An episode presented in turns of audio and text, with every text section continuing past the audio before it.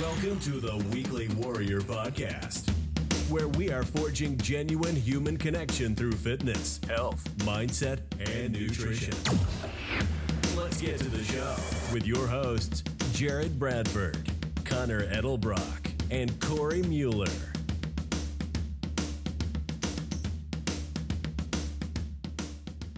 Hi, and welcome to the Weekly Warrior Podcast. We are here. It's episode 119.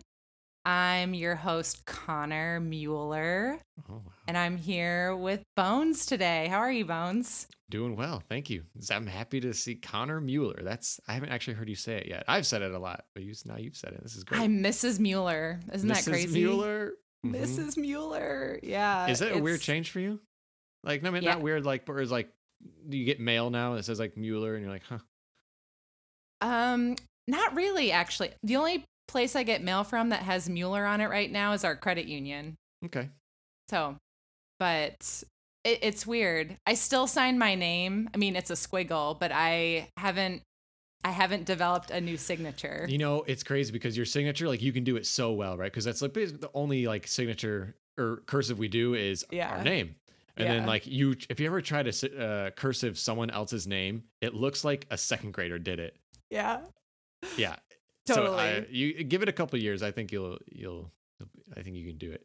Yeah. Do you remember being in grade school and you would practice your signature? It would be Yes. kind of doodling in the margins and you would just practice over and over again. Yeah. Uh-huh. I to remember do that. going back to, uh, man, this is like kindergarten where they had uh, like big spaced lines and then like a dotted line in the middle. So you could like Mhm. perfectly go up to the middle with the A and then Yes. the Y.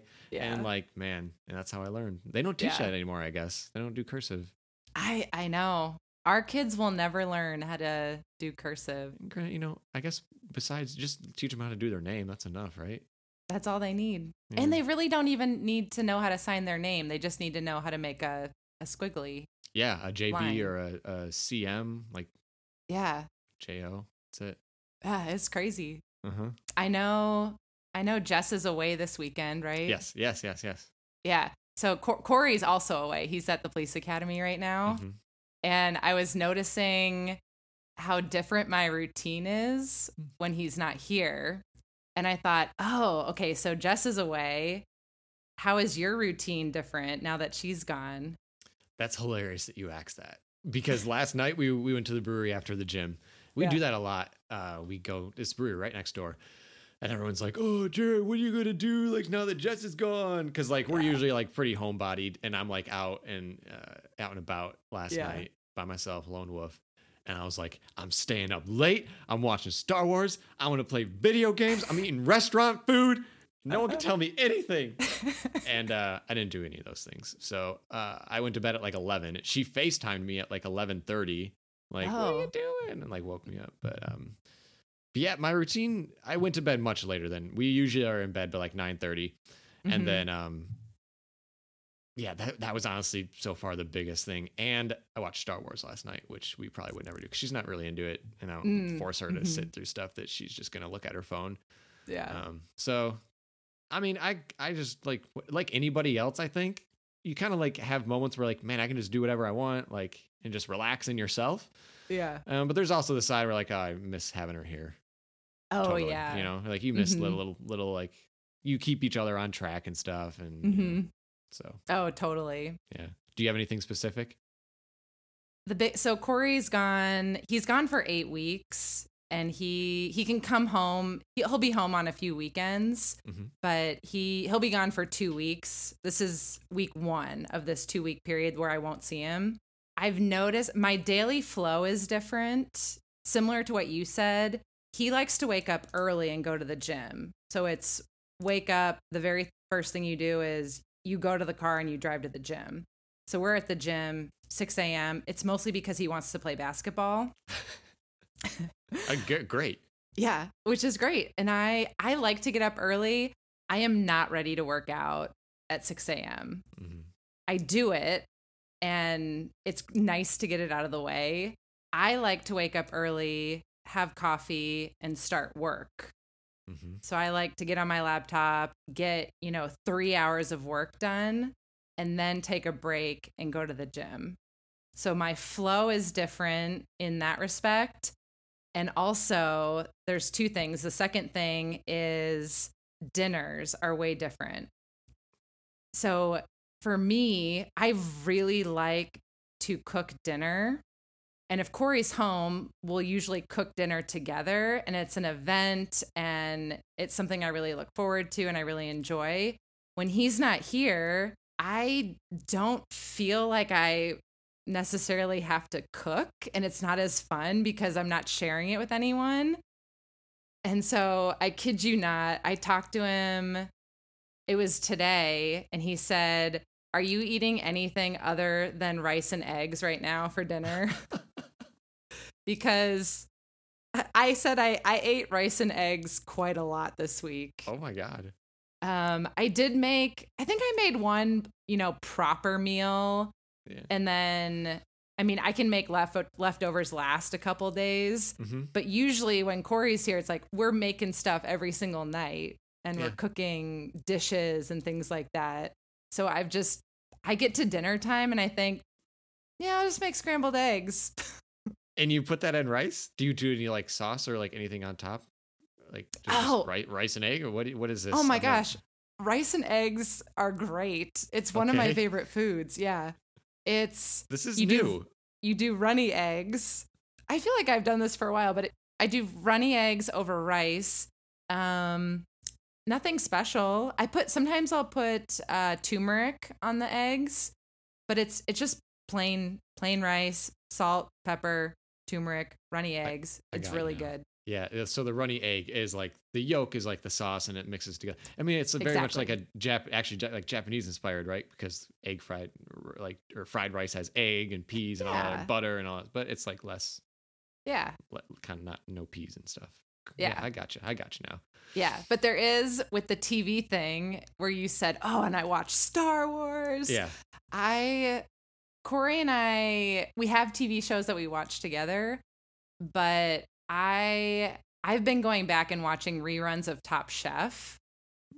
Um and it's great because I can binge watch this show and there's a million seasons of Top Chef. Uh, Did you ever watch that show? Mm-mm. It's Nope. it's I love it. I don't know why. I just love it. Um, so I watch a lot of Top Chef in the evenings because it's not really a show he's that interested in. So Yeah. I, I love that too. We okay. Remember we used to watch Kitchen Nightmares a lot. Yes, we used to watch Kitchen Nightmares and we used to watch Man in the High Castle. Yeah. Yeah. Both phenomenal shows. However, I was always like, man, I'll never watch the British version. It's just not as entertaining. I've mm-hmm. recently gotten into the British version of Kitchen Nightmares. It's Oh, phenomenal. It's Is it? so much better than the American version for like relaxing because the the restaurants themselves are like way less just kind of gross.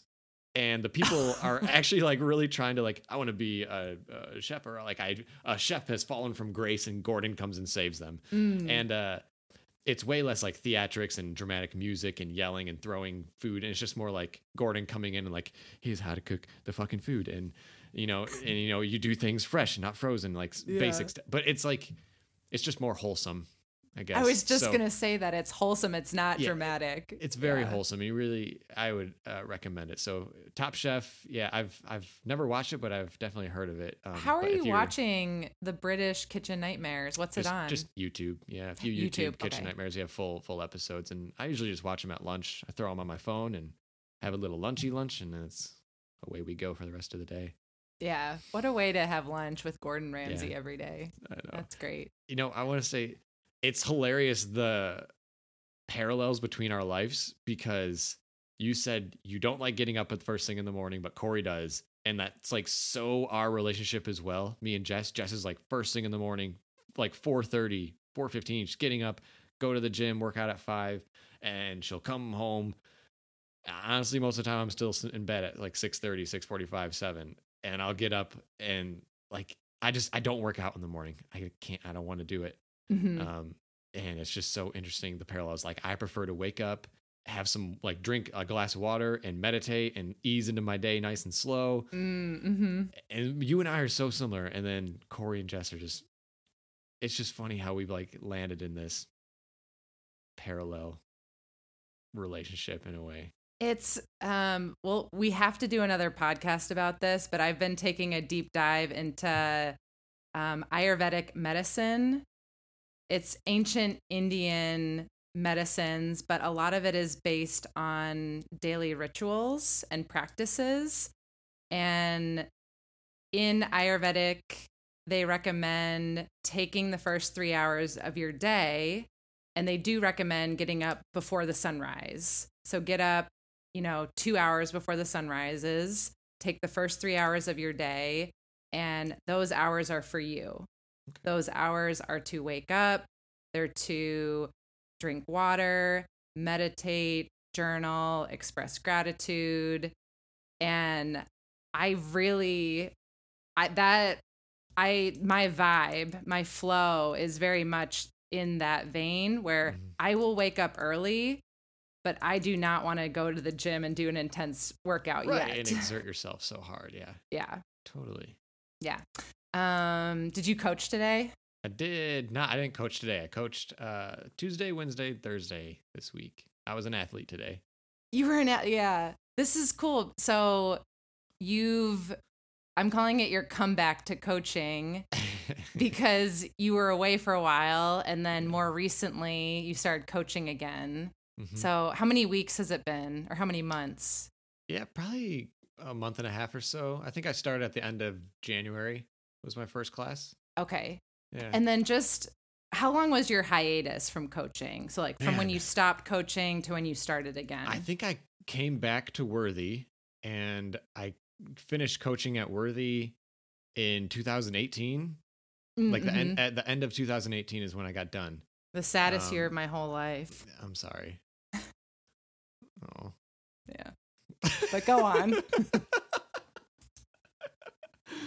um yeah it was it was 2018 and then I, I i became like a tech a pt tech hmm um which was all right and yeah so it was from 2018 until 2022 where i wasn't coaching physical classes however i did run uh sisu training systems for uh, 2020 Yeah. um i've cooled off on that just because i don't want to do anymore and but for 2020 i was still like uh coaching um remotely i guess Yeah, for you're to- programming. man it- i had 20 rugby guys at one point in a couple yeah, that's so sweet. that was cool yeah So from 2018 to 2000, 2022, Yeah. so until recently, you went back and now you're coaching group classes again at Yeah. CrossFit.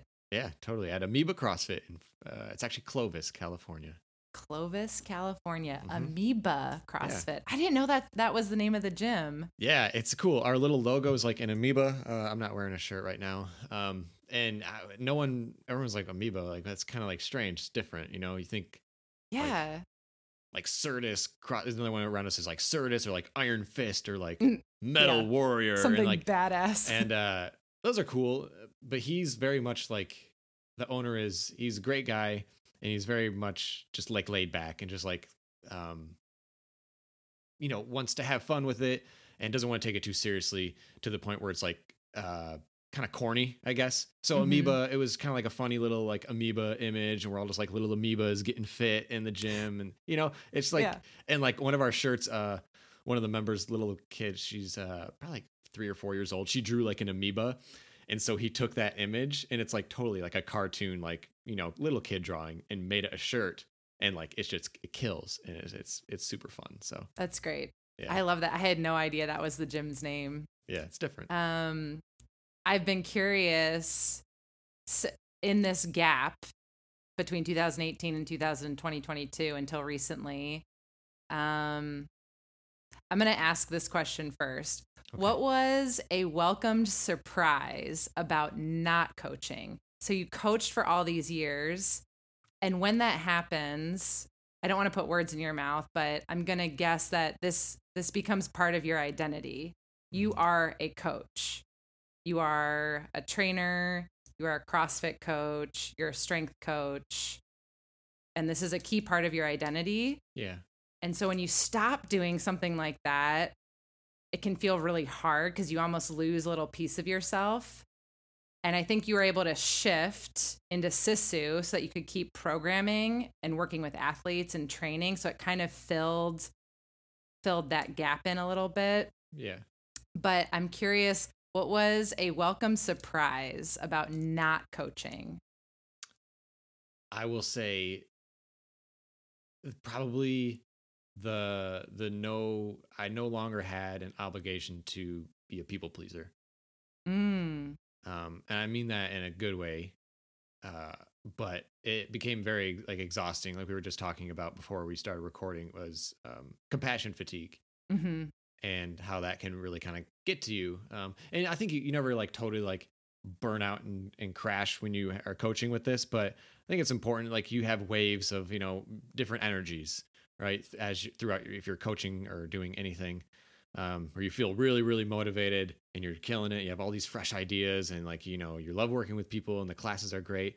And then, um, you know, stuff happens or something happens, you kind of drop down and you get some fatigue from one reason or the other. And, um, that was like very evident while I was coaching my first round, like from Mhm. 2015, 14 to 18. Um, that was very evident where I, I could recognize it. And then once I stepped away, I was no longer in a, le- I think maybe it's a leadership role too. I was no longer in that leadership role where things were expected of me to put on a really good class, make it the best hour of people's day and things like that, where um, I could just, you know, there was a job to do as a PT tech and I, I did the job and that was it. I don't want to say that's better, but it was definitely a, a, a reset. Um, and it was good for me at the time. Um, something I needed, Mm. and I became so focused on. Really, I need to get, I need to get like a career move. Like I need to make a career move, and I still want to. I still loved coaching. I never fully detached from it. I knew I think I was going to be back one day, but um, I just wanted something that will be sustainable that I could rely on more. Um, so Yeah, that I makes think- sense. Yeah. We we live our lives in seasons. Or that's how I like to look at it. We have seasons of our lives, and at that point in your life when you were when we were coaching at CrossFit Worthy, that was a season, and then you had you graduated, and you had a career season Mhm. where you became laser focused on PT. Yeah. And that was that was important for that season. Yeah, totally. And honestly, when I went into PT, whether it was tech or went- then I finally went back to school, it wasn't like I was thinking, "Oh, I'm so happy I don't have to people please today." I didn't wake up and think that, but like reflecting back, I'm like, "Huh, Yeah. that's something like that stress went away." And it was a lot of stress because I was a young, I think I feel like I was a young coach. I just graduated college and like didn't really know what I was doing. And, um, you know, CrossFit really like I would agree that it, it, uh, it really made you grow. Like they, were- Mm. you know, you were forced to grow and become better, and that was an amazing experience that I'll never ever regret being a part of for any reason. But uh, there was certain stresses that came with that too. Um, like growth is stressful, and eventually, like you either have to like try to really adapt to it and, and make it work, or say, you know, this was I've had enough, and, and kind of move on to the next thing that's going to help you. Um, so that's what ultimately what I did. It, it was reflecting back, that was definitely the biggest one. Yeah, man, I didn't I actually didn't think you were going to say anything like that. But Really? it's so true. Everything you said was so true. Cuz when you're coaching, there is a constant pressure to be on hmm and to constantly empathize with people. Yeah. And Totally. show compassion and we are both compassionate people. But day in day out it does start to wear on you. Yeah, and you uh, maybe it's like a maturity thing too. Like if you can, like I think we both learned self care, right, and how to Oh, implement yeah. those things. But back then, had no Yeah. I, nothing. I didn't know anything besides like meditation, which I, which I didn't do back then. It it was there was nothing. It was just like let's just keep fucking let's roll. I never gave myself the opportunity to mentally or physically recharge my batteries. It was very much you're going to burn the candle at both ends, or that's what I did without really realizing it. And people, you just keep, yes, say yes to everything. I don't think I ever said no. Uh, Yes, yes, I will coach. Yes, I will take on more classes. Yes, I will take on more clients. Yes, I will do nutrition coaching yes, I will open the gym at, you know, 5 a.m. every day. yeah. Well, it's Yeah. like it's kind of like vitamins, right? Mm. Where you vitamins are good for you. You need Mhm. vitamins. Um, does that mean you need to take more supplements? it, what happens if you drink like 3000 milligrams of vitamin c it's just Mm. not it's not doing anything right so too or Mhm. it could be harmful too much Mhm. magnesium can be harmful too much zinc like too much of a good thing is a bad thing Yeah, right? man. you If gotta you learn take how to dial back if you take too much magnesium or too much fish oil, you will literally shit your pants. dude i can't take magnesium anymore like I- was taking the calm Yeah. um and i switched to Olly, o-l-l-y which is like a chewy and doesn't have magnesium in it Mhm. Um, and those are just my preferred. The Olly was delicious, but I was taking the Calm, and dude, when I I started taking the Calm again because I ran out of the gummies, yeah. and I shit like three times a day. It's like insane because of all the extra magnesium. So Yeah. no, we didn't need to go there, but Yeah, you got to be careful. I speaking of magnesium, I really so I'm taking the Calm right now too, and it's the Sleepy Calm. right, yeah, yeah. So yep, you take it at night. Um, I I re- once I'm done with this thing of Calm, I want to get the Earth Fed Muscle Magnesium. we have that. Yeah, the the capsules, I um or is I it to, a powder? I think it's a powder. I could be wrong though. So there is uh, uh, one called 40 Winks, which is a zinc magnesium capsule. We have that, and we like it a lot. We take it, Um, Jess takes it every night. Like I said, I can't take a lot of magnesium. I guess. Yeah, this is uh, actually a good time. Uh, I know we're going to continue with this conversation. Earth Fed Muscle is uh, gave us a nice code. So if you haven't heard of Earth Fed Muscle, they're a supplement company. They use uh, grass-fed proteins and really good creatine. They source everything really well, and um, you can use code uh, Warrior10 at checkout for 10% off your order from Earth Fed Muscle, and we'll we'll have more on that as we go on with our lives as well. Yeah, I'm gonna get me some good tasting magnesium. Hell yeah! Yeah.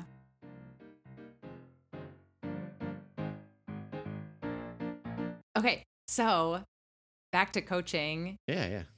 You said the welcome surprise about not coaching. Before we move on, is there anything else? Was there any other welcomed surprise? What was good about not coaching? You know, I feel like you're leading me down the path of I have more time to work out for myself. Oh, I didn't. I was. That wasn't a leading question. I was just curious if there was anything else. I think that might be the obvious one. I'm not coaching anymore, and so I have more time to work out myself. Uh, I found it to be the opposite. You know, coaching, Oh. you're you you go to the gym and you coach, and uh, maybe you're you're already at the gym. You You're work there. Out, you stay there and work out for an hour or whatever.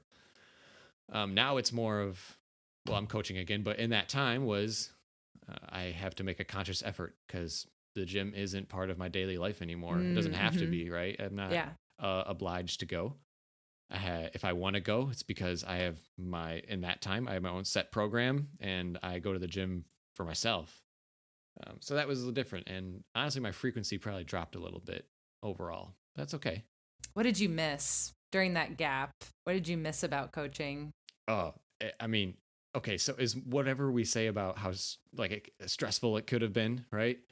Um, to people please when you actually please a person and they're like, "Oh my god, like you helped me so much," and you're like, Mhm. "Okay, well, yeah, you're people pleasing quotes, but you're people pleasing, like you're making them happy, and what you did, your energy made a change in their life. That's amazing. I miss the Mhm. com- I miss the community so much. I missed my friends. I missed the people that like really love to be coaching. I missed you guys. I mean, I missed Jeremy and Susie and and like coaching a class and going in there and just laughing about some random shit that happened or was Mhm. going on or make office quotes. I missed that. Uh, I missed CrossFit teens. I mean, there's a lot of those kids that have are like adults now, um, which is crazy. But like they Yeah. they killed it. They loved it. It was so cool to see them adapt and then like then do the open and grow. And uh, I missed that. I missed the process overall. And obviously, with any like good job, you miss the people the most. So Yeah, it's it's very rewarding. It's very rewarding to see someone else light up because of something that you you helped them with. yeah, Yeah. getting their first double under or yeah. any i mean that's a big one or like a pull up or a muscle up is another big one right and these are cool but then Yeah. um, you get like the person who's like now or the older person now i've learned right the older ladies the legends and stuff that we used to have you get them pushing and doing stuff that they never ever ever would have thought that they'd be doing Mm-hmm. right Mm-hmm. and in their 70s and 80s and they've never touched a weight before for the first 50 years of their life and now they're like pushing 200 pound yokes like it's Yeah. that's cool too you know um Yeah, 100%. I love it doesn't matter what your age is. I love working with people who have an athletic spirit mm, in that they may not identify as being an athlete, but if you think of the athletic spirit, it's someone who's looking to learn, master, make progress. And I often find that I do really like working with all ages as long as they have that. yeah Yeah. i love that and we've had both right i mean you've had you like you've had like the person that's like bah, and you've had the person like i kind of want to be here but uh, I don't. Yeah. Um and sometimes you really get through to them and that's even better but I, I Mm. love that athletic spirit yeah Yeah, yeah. When I I started personal training at the YMCA, they asked me who who's your ideal client, and that's what I said. I said, really, I, it doesn't matter the age. I'm I've worked with all ages, and I like working with all ages, but I like the people that have the athletic spirit. Okay, so now you're back to coaching. yeah You're back to coaching. I don't know. I I when I started working at the YMCA and just doing some personal training, I felt rusty coming back. so what was your first class back like? Man, it was probably well. I don't know what your story was and how you got hooked up with that YMCA, um, as far as like preparing for it. When this this gym opened up almost a year ago now in April, so pretty much since April up until January of 2022, I was like, I'm gonna coach. I'm gonna coach. I'm gonna coach. Just need to get my L1. Just need to get my L1. Never did it. Um, I was still working at my previous job, which was uh, Soul Suck, and uh, that was occupying. But I had a lot of preparation and mentally, at least, going into coaching again. And I took a lot of classes again throughout that first, you know, six, eight months of the gym being open, where I saw these other coaches coaching and be like, that's good. I like that. Um, yeah, that the great cues. Like, I mean, that yeah, that totally makes sense. Or like, yeah, I don't, I wouldn't do it like that. I wouldn't say that. So like mentally preparing like that. My first class back, um, I was more nervous that people wouldn't respect me Mm, because I, you know, being honest with myself, it's it being honest with the sport too, it's fairly competitive. CrossFit is, and, and I'm not. I there was a time where I wanted to like throw down and like I got pretty good at CrossFit, but I, for the most part, I I don't identify with that. So it's a fairly competitive gym. A lot of this for some of the people. Um, so I was more worried like they wouldn't respect me, even though I know I'm a good coach. I know I fucking got this and I can help people. Um, so that was my biggest worry. But actual, actually coaching the class, like doing board talk and and having like a presence and going up to people and giving cues and coaching and, and slowing them down or telling them yes or no or whatever. yeah. I felt I felt pretty good. Uh, there was no like hesitation, I guess. But as I'm going, I'm like learning again. Oh yeah, I remember that cue, right? Or like I totally forgot that that was a thing. Um, Like for toes to bar, right? Keep your eyes above the bar when you're pulling back. oh yeah. You know, it's just like stuff that like you go and you you throw yourself in that situation, and as long as like you don't, you know, I guess the biggest fear would be like, oh, I fumbled over my words or blanked out, didn't know what to say.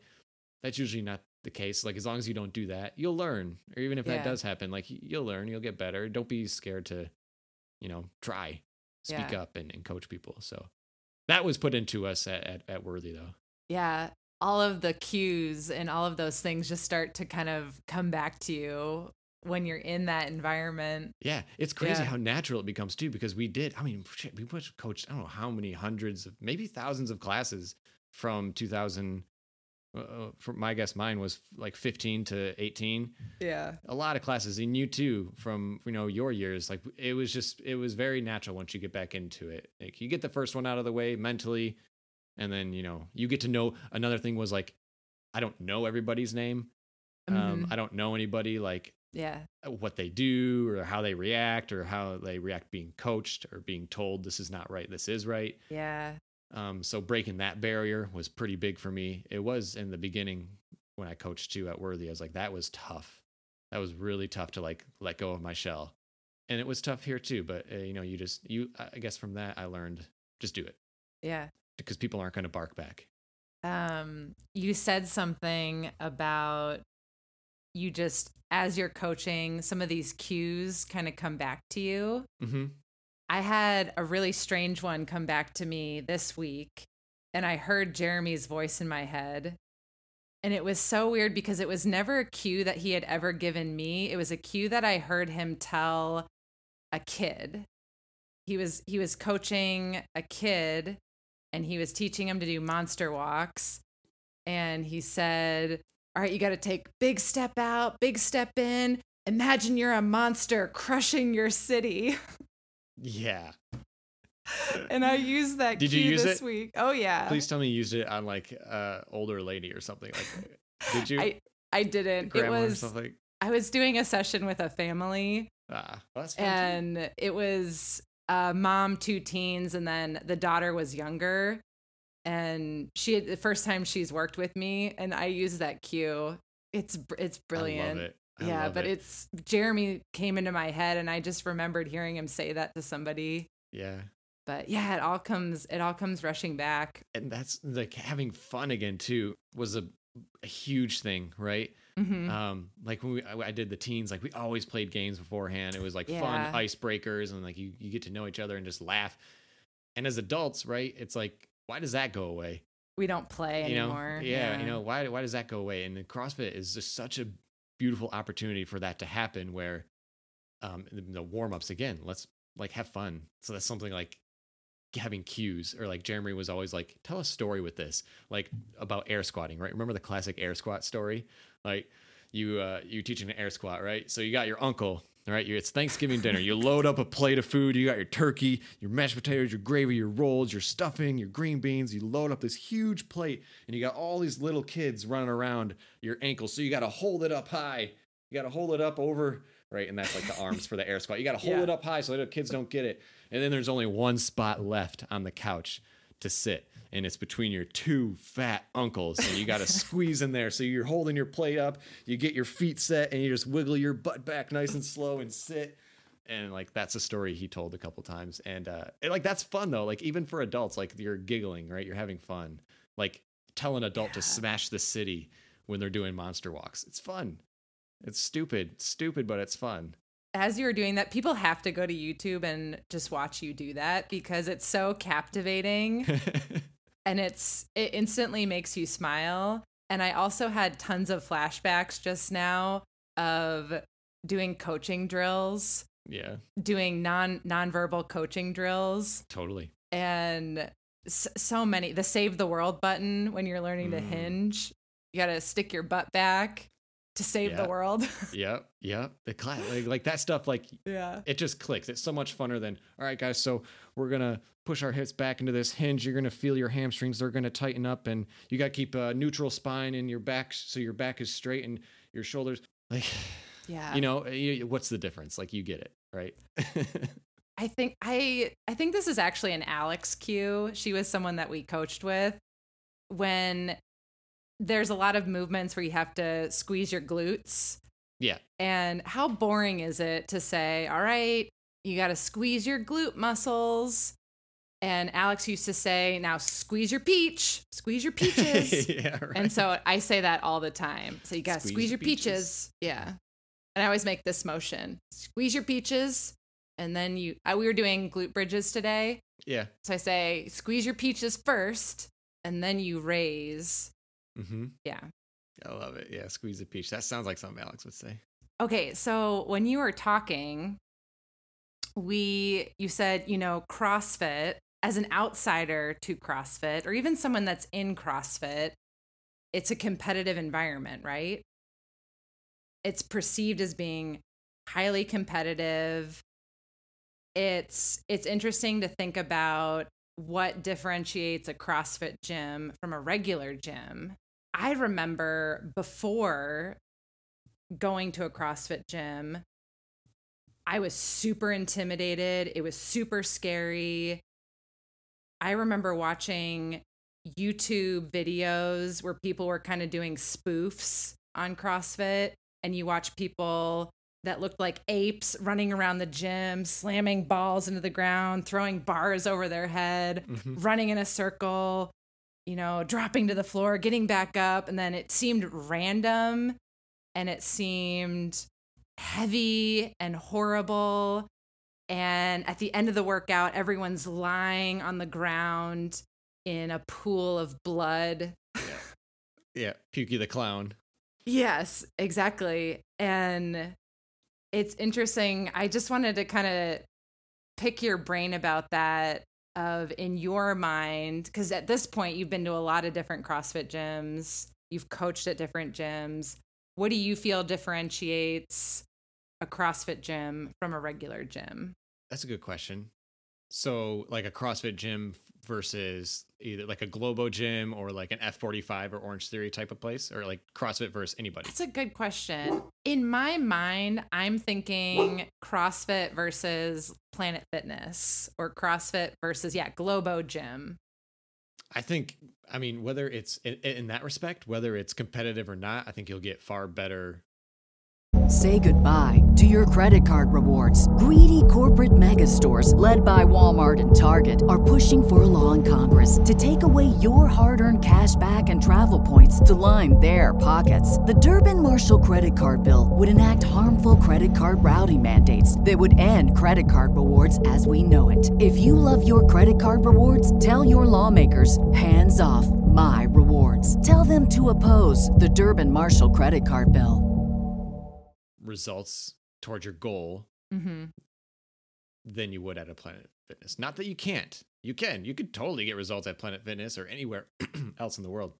I think what makes CrossFit different is that you come for the results, but you stay for the community. And then once you get attached to that, every the results still matter and you're still going to get them, but they become a little the the volume on it becomes turned down just a little bit less Mm-hmm. um, and you start to become something part of something that's a little bit bigger than those results or like you say let's take aesthetic right you uh, like i want to lose 10 pounds mm-hmm. um, for the summer mm-hmm.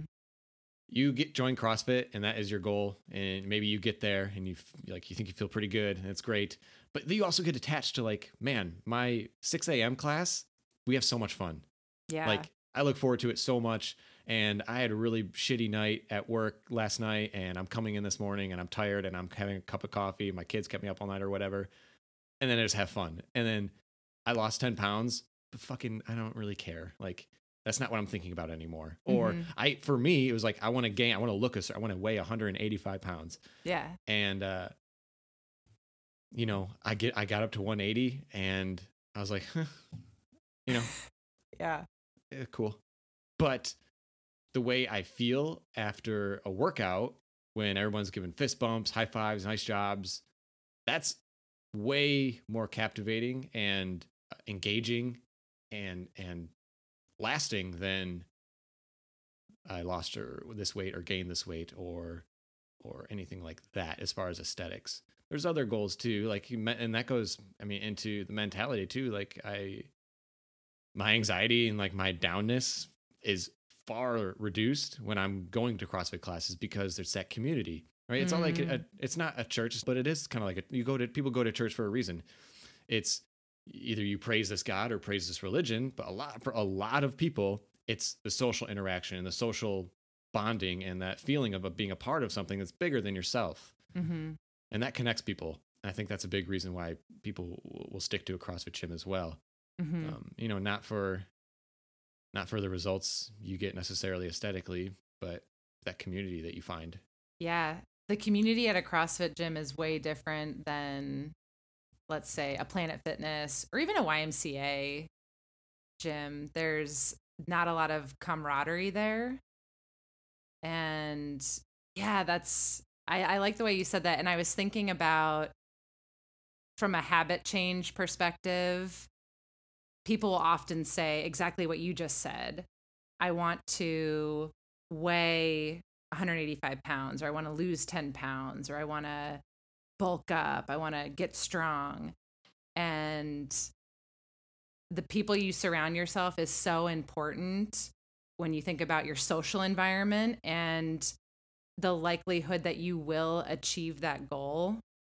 Mhm. And I read somewhere that you always want to join groups where your desired behavior is the normal behavior. You want to Yeah. join groups where your desired behavior is the normal behavior. So, this is your social environment and it matters a lot. And when you think about the social environment of a CrossFit gym, it's teamwork, it's fun, it's camaraderie, it's also hard work. It's hard work. People are getting fucking strong. Yeah.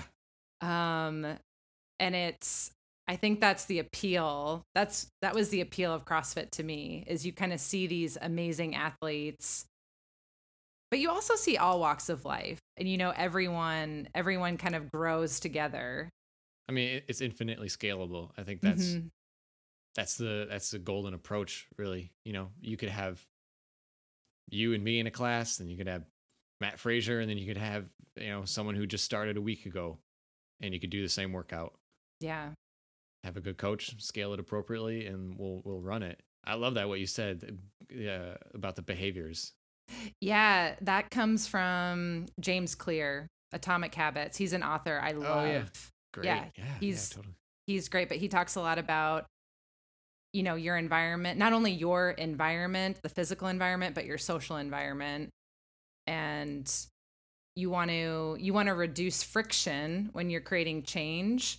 And so if you want to you know, work out, lose weight, you might not want to hang out with your work buddies that go to happy hour every night. You might want to join a CrossFit gym because they're not going to happy hour every night.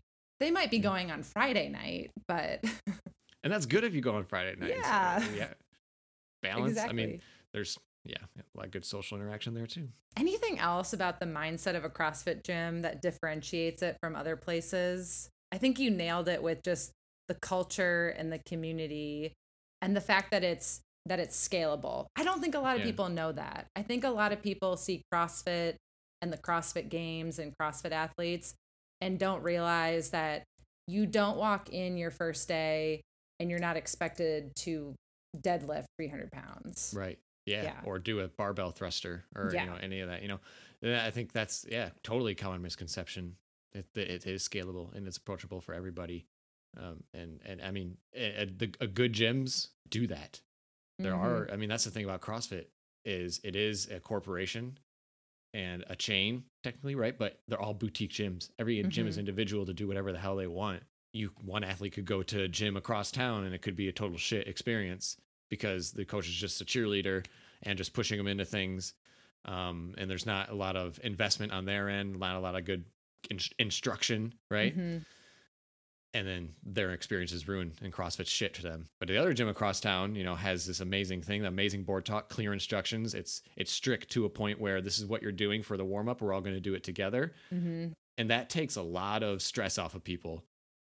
If you just like, all right, guys, we're going to warm up for our snatch, take about five minutes, work up to a little bit of weight, and then we're going to start. Or if you do barbell skills, guys, this is what we're doing from the hip, from the knee, from the like clear. It takes a lot of stress off of people, and they move better. So why not do it? But yeah, I think it, it's it just depends where you go, and that's the bummer about it potentially, right? Is that you Mhm. could go to one that um like anywhere it doesn't give a shit, Yeah. or is- every is gym it is doesn't different. doesn't know how to doesn't know how to give a shit. Mhm. So okay, yeah, Yeah, and it's you're right. Every gym is different, and we there one component of CrossFit, and there's other gyms that are like this too. Is the intensity? It's assumed. I mean, the intensity is scalable the same way everything else is scalable. hmm but there's this idea of when you do a CrossFit workout, the goal is to redline, right? Redline mm. the workout, drop dead in a in a pool of your own blood at the end of it. yeah. That's like Right? the conception, right? Yeah, That's yeah, that's that's a mis- misconception, but I want you to talk about redlining. So what is redlining and then is there value to that?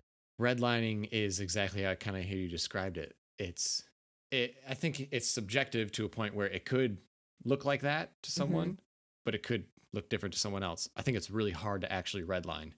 I think it's difficult to actually actually push that limit Mm-hmm. to a point that you literally have nothing left in your body. I Mhm. think very few people can actually get there, and very few workouts are set up to get you there. Mm-hmm. However, there there are clear workouts in CrossFit that are done weekly that can wear you the fuck down over time, over six months, right? So if you're constantly hitting um, like glycolytic workouts, like workouts that really require you to get into a point where you can't get words out and you're trying to sustain that for five, seven minutes, Mm-hmm. that's more like glycolytic, right? And we talk about not eating properly, right? So a lot of people don't get a nutrition talk when they come into CrossFit. So maybe they're really low on carb, protein. Then they're really going to suffer because they're trying to grind through these really hard workouts, and they're that's tough on its own, even if you are getting enough nutrition in. Mm-hmm. But then without that nutrition, I mean, good good luck. You're gonna crash. So I think that redlining itself is really hard. Like the only time I've redlined was during a sled push workout, Mm. right? So you think about some of Mhm. those workouts, they will eat you alive if you push hard enough. Like in assault air bike sprints, Uh, That's right? what I was thinking. you of. do yeah, you do 60 second sprints with you know, Have two minute rest even, and you do Mhm. that five times, you'll probably get really close to redlining if you're the type of person that is really able to push Mm-hmm. for those 60 seconds the way it's intended. The same with um so my one one red line of my life that I know that Yeah. I, I pushed way over was a sled workout. So we were out back of Worthy. It was me, Jeremy, and uh, uh, Kyle, the PT Mm-hmm. and it was a three person team. Um, so I would push, let's say, I don't remember how far it was, but it was on concrete. There's a lot of friction, and we had 45s on. Mm-hmm. Um, so let's say, let's call it 50 feet. So I would push 50 feet, Jeremy would push 50 feet back, and Kyle would push 50 feet, and Mm. I would push. So it was just Mhm. going back and forth. Yeah. And honestly, it was maybe 10 minutes of that. And it was just get as many rounds as you can get. And I was able to push so hard in that workout. I don't know what got into me. Usually I'm like, I shy away from getting to that point. I don't know what came into me. Maybe it was being with Jeremy and Kyle, but Mhm, I pushed yeah. so hard I was I was outdoing them. Like they were like dragging and I was like gun ho. I don't know if I ate something the day before, but I redlined so hard that I literally had to lay down in the office for two hours, like fetal position. Oh no. Um, and Jeremy was like down there, doo, doo, doo, doo, doo, you know, doing classes and running. He's like, came upstairs. He's like, "Hey man, are you okay?" I'm like, "I just got fucked. That just did me so hard. I never have gone that hard again, because that's not the point. Mm-hmm. That was not the point. I missed. I missed like I missed the assignment on that one. I went way too hard, Yeah. and a lot of people go too hard a lot. And workouts are set up like that in in CrossFit. And for for for CrossFit, that is part of the magic is getting into those high intensity exercises and, and Mhm. workouts. That's part of the magic. However, Yeah. that that too needs to be scaled, right? So you can't hit glycolytic workouts five days a week and expect progress. That's just not Mhm. going to work. You need it, it is CrossFit. You need the constantly varied movements, but you can do constantly varied movements in a lot of different modalities. You can do long term. You can do intervals. You can do Tabatas. Um, you can do EMOMs. You can do lightweight, heavyweight, right? There's a lot of different things. We don't always need to work within a 21 15 9 parameter or or a seven minute AMRAP parameter or hero workouts. Like mm-hmm. hero workouts are some of the most amazing workouts for community and camaraderie and shared suffering. They're some of the worst for training and getting better. So yeah, that's what I think about redlining. I think it's actually pretty hard to actually get there, but I Mhm. think more of the red flag is that the, constantly hitting those classic CrossFit workouts quotes, right? The glycolytic workouts Yeah. too often Because mm-hmm. that'll that'll mess you up. It really will. It's interesting because every gym is different again, and every gym's programming is different. And so I could imagine that there's gyms out there that are programming in a way where you are hitting those high intensity marks day in, day out. Yeah. And like you said, that's not great because over time that's going to compound, right? It's going to compound. It's not going to lead to this ideal state of health that we all are after. Yeah, I mean, we're going to talk about how it nail like hammers you down. Yeah, I um, want to like know. hor- hormone resistance. Um, your hormones get all fucked up, especially with low, low nutrition and high intensity exercise, especially for females. I mean, I I live with a female like Jess went through a lot of things with that. Yeah. I think a lot of females do, and whether they realize it or not. I think burnout, mental burnout on it is Mm, mhm. huge. Um, uh, injuries, nagging knee pain, right? So we, I think CrossFit. Oh, well, the orthopedic issues are worth the orthopedic instance of injury, like that risk, is worth the benefits, the health benefits long term. True, but we can avoid the orthopedic issues. We can avoid sore knees and sore shoulders. We can avoid, you know, we talk about rotator cuffs and things like that we can actually CrossFit can make those things better, rotator cuff and shoulder strength, if we do those things. Getting addicted to this type of workout and Mm, feeling oh, really yeah. good, right? Feeling really good about Yeah. our workout, but then feeling like shit the rest of the day, the rest of the week. And then you you do another workout and you feel really good and you're like it's good for me. It makes me feel good. It doesn't. It just Mm-hmm. makes you feel a little bit better than you're you're you're like operating at like 10%, right? And then you do this workout and you get a rush of hormones, right? And you now you're operating at 20% and then you Mhm. drop back down to 10%. Whereas if we like reprogrammed, do a lot more long-term uh, long duration workouts, you know, 20 minutes, 30 minutes, sled drags, um, flushes, more flushes, you're going to slowly creep up, up, up, up, up, up, and start feeling actually better. And you're like, holy sh-. You'll look back and reflect and be like, man, I felt horrible. I didn't even realize it. You're just Mhm. addicted to the workouts and how they make you feel in that short hour, one hour, two hours. How many times Jess has come home and like had been riding this high off of coffee and a workout.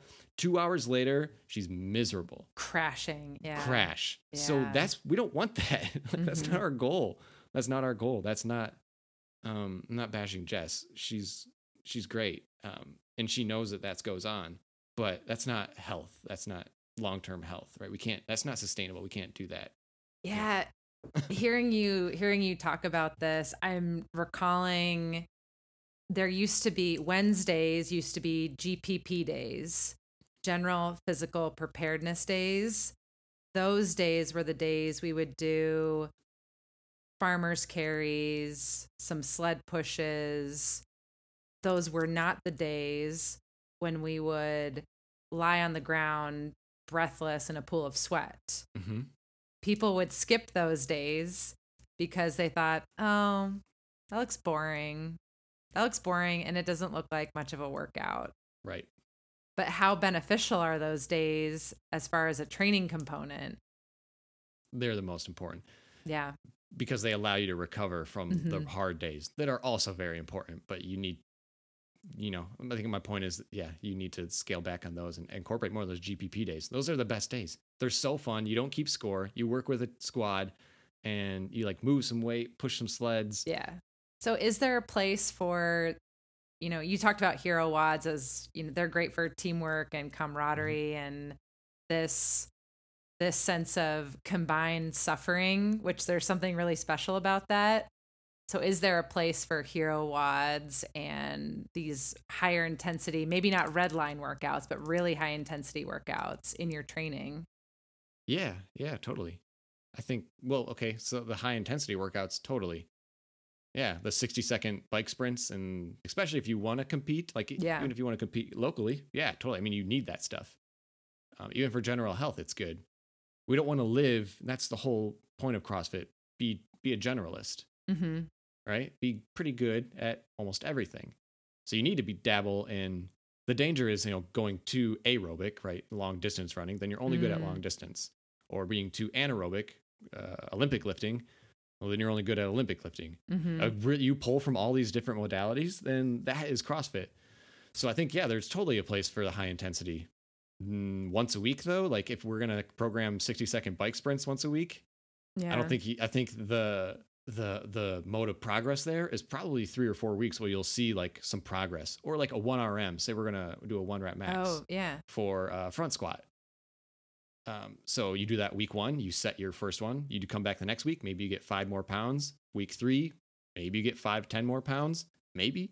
Week four, I think you're starting to come over the mountain and that's going to stop being beneficial. The Mhm. same for everything else.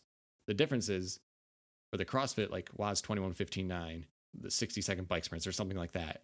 Um, the push, push, push, push, red line and fall on the floor type of feel. I think we do them too often and um, it, it- you'll just stop seeing progress. You won't even realize it though, because mentally you're like, man, I feel good. Like I just beat my buddy here by Yeah. 20 seconds. I feel good. Um, but you're not realizing that the progress isn't being made. There was a time at Worthy when I think Jeremy recognized that, especially the athletes that did group classes and they also did the secondary beast programming, I think he started to realize that this is actually not not helpful as far as training high intensity every day all the time. You are beating your body to shit. You're beating your nervous system to shit. Totally. and i think he realized that. And at one point you may have been there. He had us start wearing heart rate monitors. So we would wear chest straps. And during certain workouts he would say you're going to do this workout but you are not your heart rate is not going to go above this. And the whole goal was to train at lower intensities and practice training while keeping your heart rate lower. And it was hard Mm. it was hard if you were in a group class you were keeping track of your heart rate and everyone else is going balls to the walls and you're just sitting there taking deep breaths and you'd pick up a Mhm. wall ball you do some like slow steady wall balls check your heart rate drop the wall ball rest so Like, Conner, just, are you even doing anything? Right? You feel like people are looking at you and you're like, "Mm." it was so interesting and i there was a little resistance for me because because it's a competitive space and you want to push and the workouts are designed to push and there's a leaderboard that there was a little resistance for me in that well if i keep my heart rate low i'm not doing anything. I feel like i'm not doing anything. I'm barely breaking a sweat but now looking back on it i see wow there is so much value in training that way Yeah, there is. Totally. Yeah. I mean, you don't burn yourself out. I think the best thing that I got from the Beast program was learning the skills better. So handstand push ups, Yeah, muscle ups. I got very proficient at those. And I think that's what the competitor, like the extra stuff, should reflect in, in a CrossFit gym is uh, getting better at the skill of things instead of pushing more intensity down our throat in the means of like, especially breathlessness workouts yeah push the skills, push the EMOMs, do five handstand push-ups one minute, and then run 200 meters the next minute, right? And that's like a great way to keep your heart rate up a little bit, and then also practice your handstand push-ups. Um, I think EMOMs are CrossFitter's best friend and uh, intervals and just practicing your skills because ultimately, and you you'll build an endurance to those skills. That's if you want to be competitive, that's going to be the difference. It's not Mhm. how intense you go in the first two minutes can you be proficient and really really good at this skill and keep it up throughout the whole duration of the workout Yeah. As an athlete, when I first started as a CrossFit athlete, I thought EMOMs were so boring. oh they are And then as a coach and someone who programs, I see them as being so incredibly valuable. Mhm. Really, I'm they're one of my favorites now. yeah yeah i mean they're they're great to program Yeah. Really- literally i i program them for corey too they're so good they're amazing because they have built-in rest it's like mentally it's it's more approachable too yes. um and it's just great training it's very very good super boring to do So boring. I mean, boring. And that's why they're not done a lot in a class because, like, you want to have fun.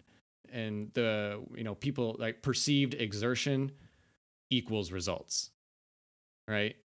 With an EMOM, maybe you don't always get that perceived exertion where you're falling on the floor. Like, falling on the floor is like a badge, right? It's, I you know, I re- results and it's something. And that is a tough shell to break. And I don't know if we'll ever, we ever will as Mhm. like a whole brand. And I don't think we should fully because you should have workouts where you fall on the floor afterwards. Yeah. Just another mode of training. yeah. But it's, I think it's done too much. And I think there's a lot of coaches and coaching that it pushes that because that is the status. hmm And uh, that's not right. We're going to talk about hero WODs too. Can we do that real quick?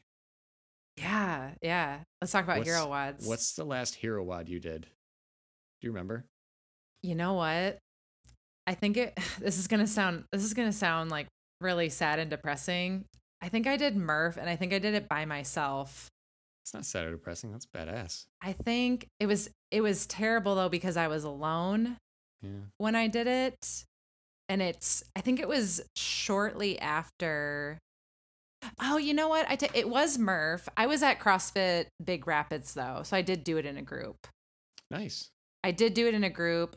I actually though when I did Murph the the night before Murph, I uh, a little bone in my foot got displaced. And so I was in so much pain I could not walk on my foot. And the CrossFit gym owner's husband was a podiatrist. Score. So I texted her and I said, I'm going to come to Murph tomorrow. My foot is killing me. I don't think I can do, you know, part of it, but I'm going to do what I can. Um, but I went and she was like, Oh, my husband will be there. He's going to look at your foot. So he looked at my foot. Um, but I didn't run. It was still hard though. I did, I think I biked and I don't know, but that, that, I, it was Murph. End of the story. It was Murph. yeah. Murph is a classic. I think that's one of the most iconic hero WODs. Murph, I mean, you should do Murph. I think if you're part of CrossFit, um, you're going to do Murph, right? Yeah. I mean, it's just something you do every year as a gym. What was the last one you did? There was one uh, called Chad that we did, which is a, th- a thousand step ups to a box for Oh. time with a uh, with a vest. Um, and there's also a lot of hero WODs that are out here that are local to the area. So Mhm. They're I don't know the names of them, but they're named after firefighters Oh, that that's cool. passed away, um, which is really cool. Yeah. So um, a lot of people do those to honor them. Uh, but there's a big firefighting crew or you know a community and in Fresno, and also that goes to the gym. There's uh, at least a couple guys, four or five, if not more. So they like to do those. Um, yeah, I think Chad was the last one that I did. Uh, Murph is never fun, right? We did me and Jess did Murph alone in a park two years ago, Did you? pandemic year. Yeah, Yeah. because nothing was open. That Yeah. was the most grueling. I hated it. I hated Jess. She hated me.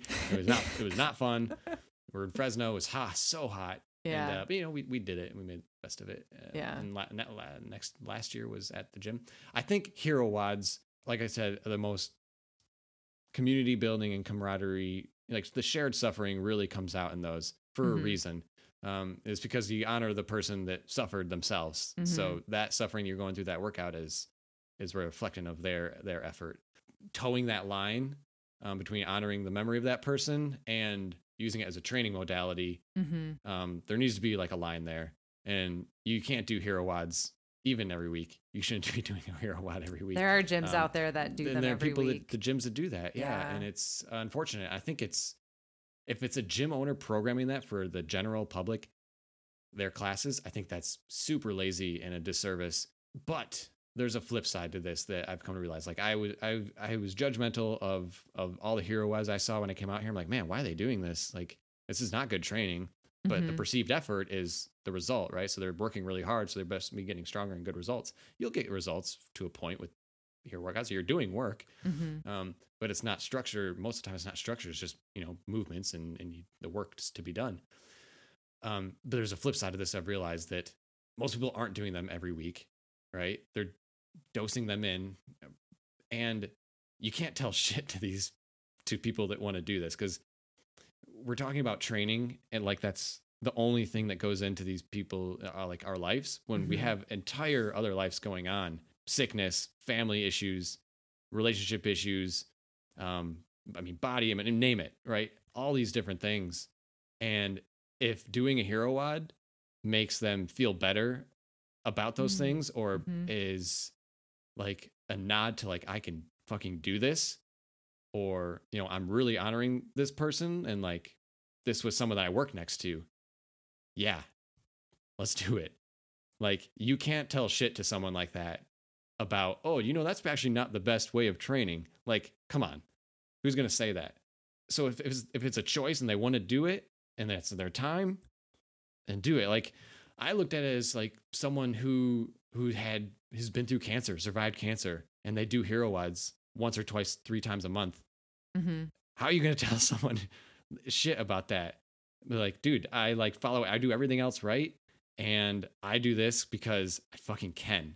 Yeah. I think there's there's there's power in that. Oh yeah. because hero wor- workouts, hero WODs are some of the toughest ones we'll ever do. mm-hmm.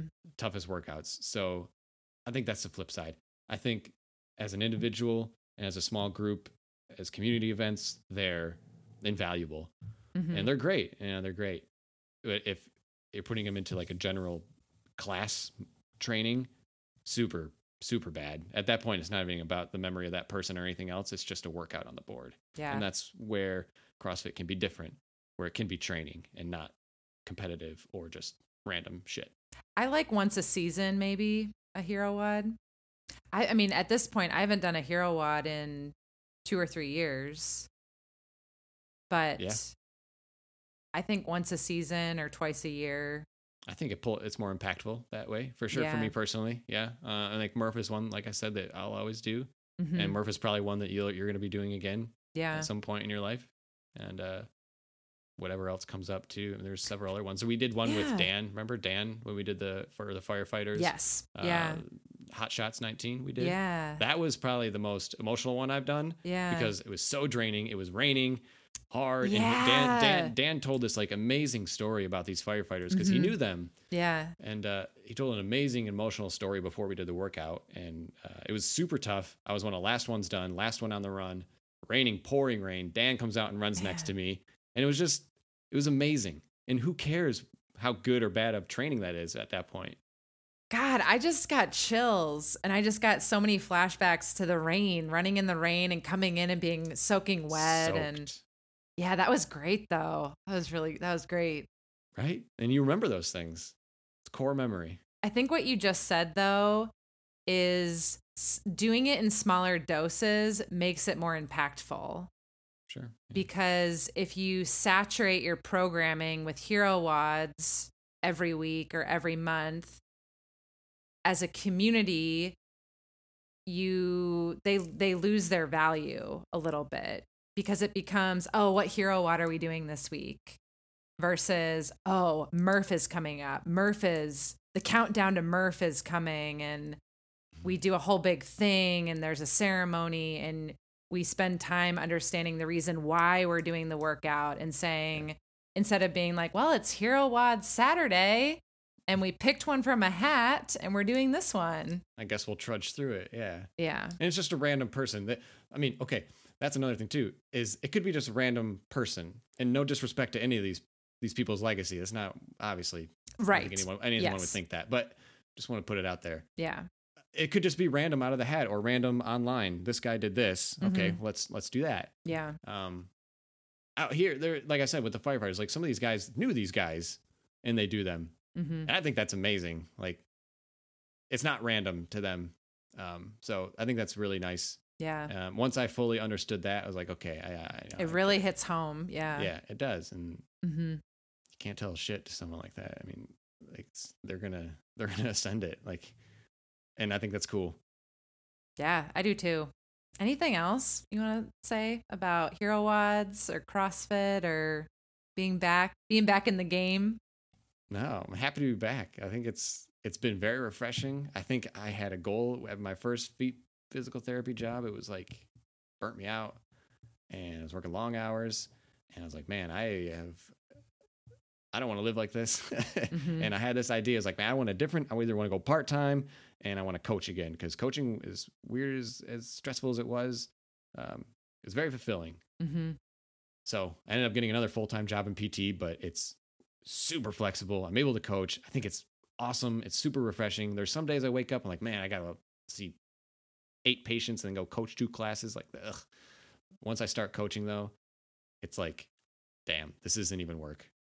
This is just Yeah. super super fun, and that's the biggest thing. As a coach, do everything you can to keep it fun. And Yeah. if you are having fun, even if it's ten percent, the class is going to have fun. And you know, sometimes you'll get a great class that comes in and they know each other and they're chattering and then they bring out the fun in you. And that's okay too, but just recognize it when it's happening and if you can keep it in yourself too to to send it out. Awesome. Thanks, Bones. This is great. Yeah, thank you. That was that was wonderful. Yeah. All right. We'll talk soon.